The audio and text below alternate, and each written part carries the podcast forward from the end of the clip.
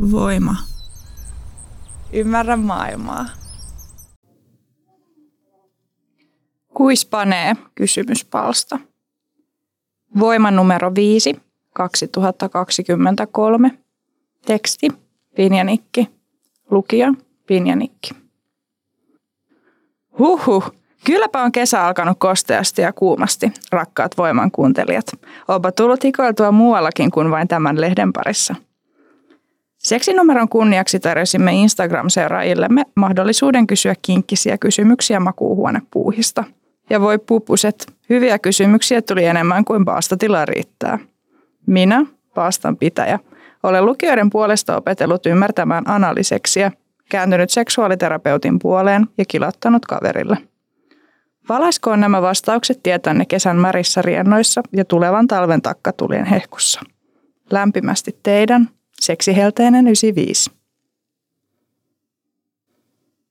Miksi bluesrock panettaa? Tämän paastan pitäjällä saattaa toimia hieman erilaiset musiikkigenret.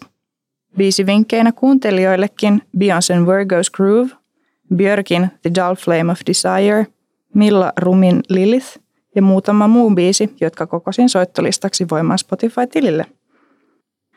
Tästä erilaisesta kokemusmaailmasta käsin onkin kyseenalaista lähteä arvailemaan ilman tutkimustietoa. Siispä käännyin musiikin tutkija Riikka Hiltusen puoleen. Hän kuvailee musiikin vaikutuksia kehossa näin. On havaittu, että musiikki vaikuttaa samoihin aivojen mielihyväkeskuksiin kuin seksi.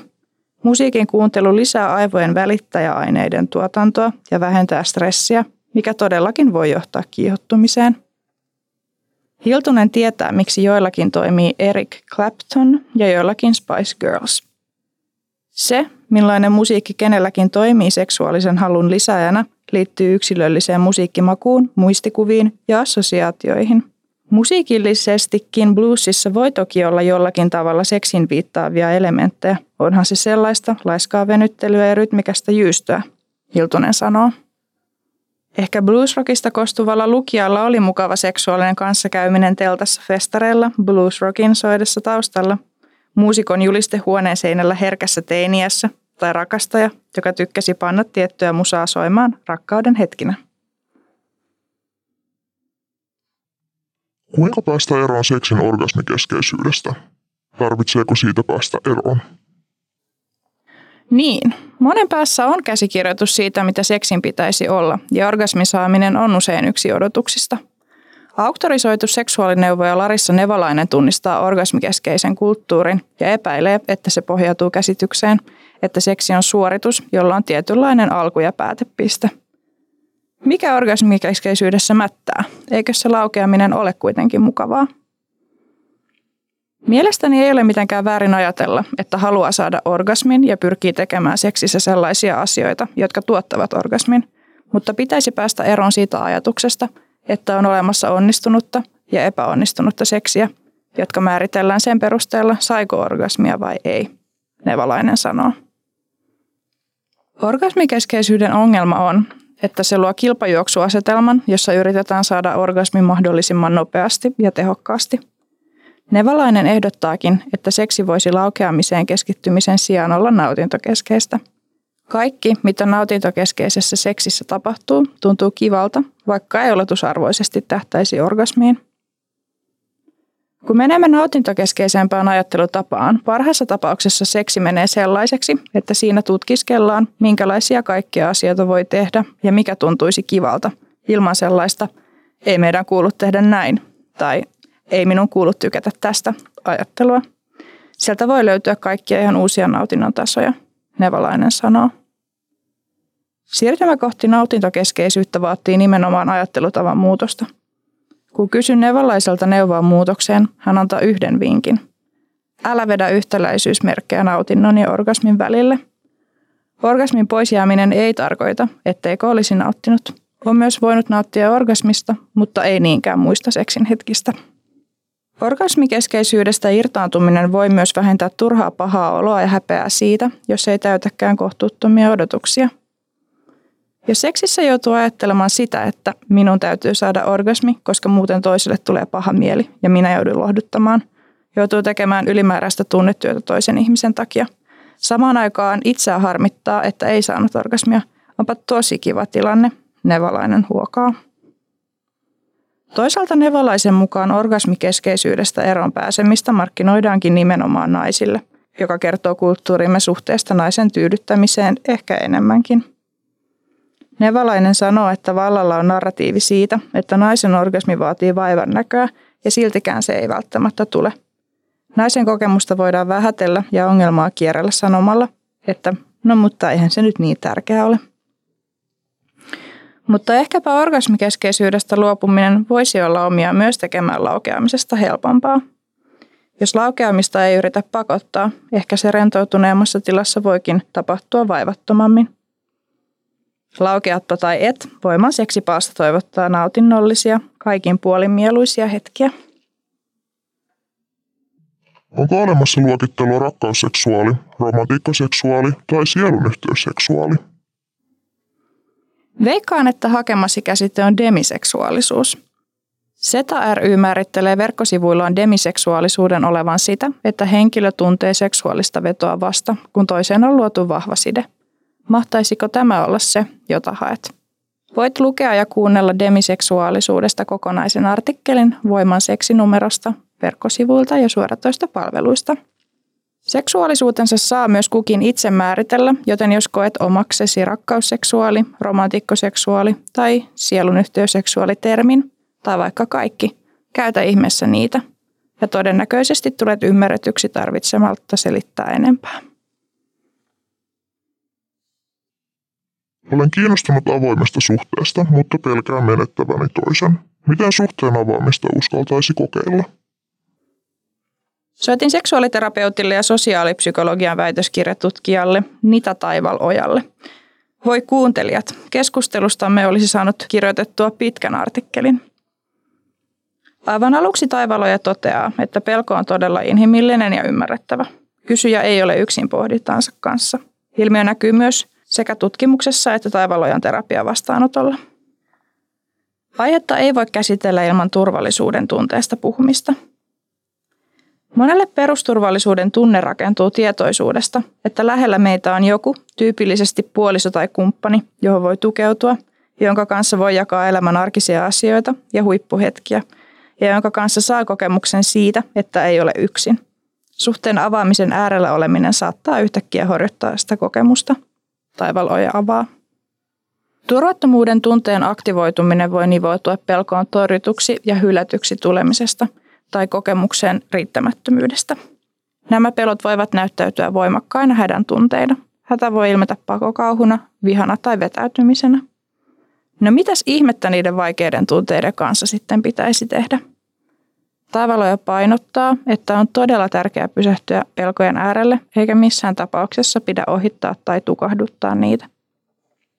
Pelkojen kohtaaminen ja voittaminen edellyttää niiden tunnistamista ja nimeämistä – jos parilla on yhteinen tahto suhteen avaamiseen, silloinkin omien tunteiden tunnustelu, niiden syntymekanismien ymmärtäminen ja kumppanin kanssa keskustelu ovat asemassa. Mitä kaipaa omalta suhteeltaan ja sen avaamiselta? Millaisia rajoja kaipaa suhteisiin? Mitä oma turvallisuuden tunne voi sietää?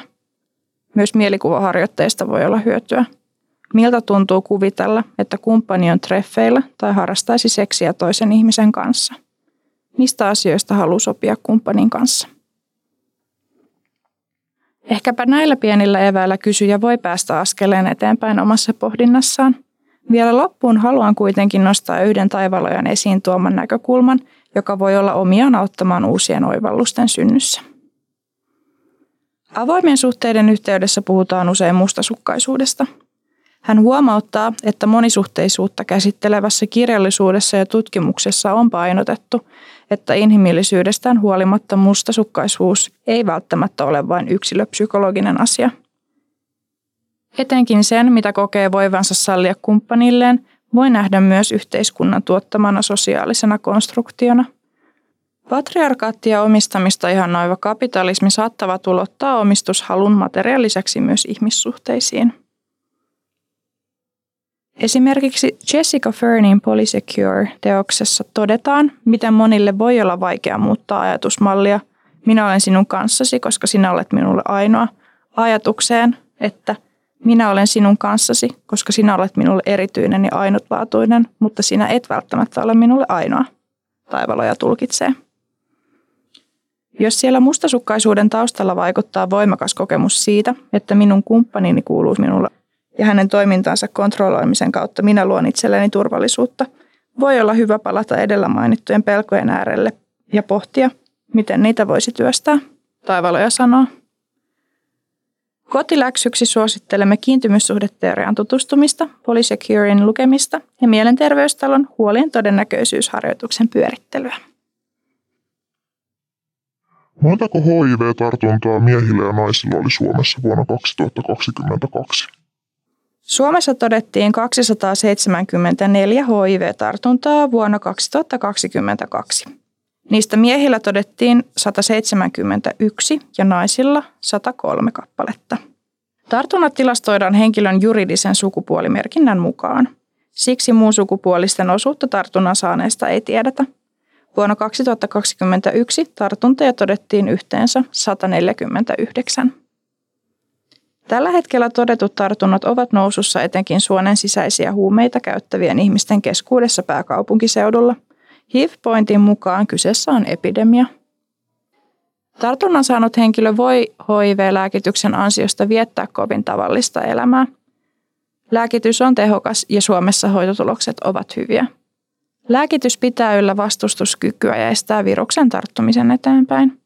HIV-lääkitys siis mahdollistaa myös paljalla panemisesta nauttimisen, jota kannattaa toki harrastaa vasta sitten, kun muut seksitaudit on suljettu pois kaikkien osapuolten käytyä testeissä. HIV-tartunnan ehkäisemiseksi voima kannustaa kondomin käyttöön, puhtaisiin pistovälineisiin huumeita käyttäessä ja seksitautitestaukseen, jos suojaamattomia hommia on tullut harrastettua tai sellaisista haaveilee. HIV-kotitestejä voi tilata verkkokaupoista kätevästi suoraan kotiovelle. Tuleeko analiseksistä virtsatietulehdus? No todellakin voi tulla, jos hygieniasta ei huolehdi. Ja kannattaa huolehtia, koska virtsatietulehdus on rasittava tauti, jonka mieluusti jättäisi välistä. Haittaa panemistakin.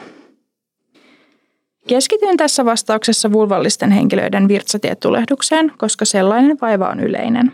Seksiä harrastavien hyvinvoinnista huolehtiminen kuuluu tietenkin kaikille mukana olijoille. Virtsatietulehdus tulee siitä, että virtsarakkoon kulkeutuu sinne kuulumattomia bakteereita. Jos anaaliyhdynnän jälkeen siirtyy vaginayhdyntään, pitää vaihtaa kondomi tai käydä välillä pesulla – myös kädellä tai seksilelulla peppuun koskemisen jälkeen täytyy pitää puhdistustauko ennen kontaktia pillun puolelle.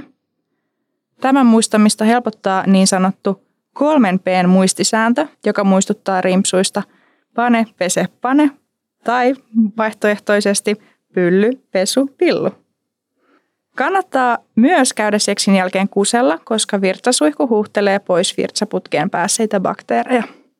Voima toivottaa mukavia kolmen p hetkiä. Mikäli pidit kuulemastasi, voit tukea meitä liittymällä Voimajengiin osoitteessa voima.fi kautta voimajengi.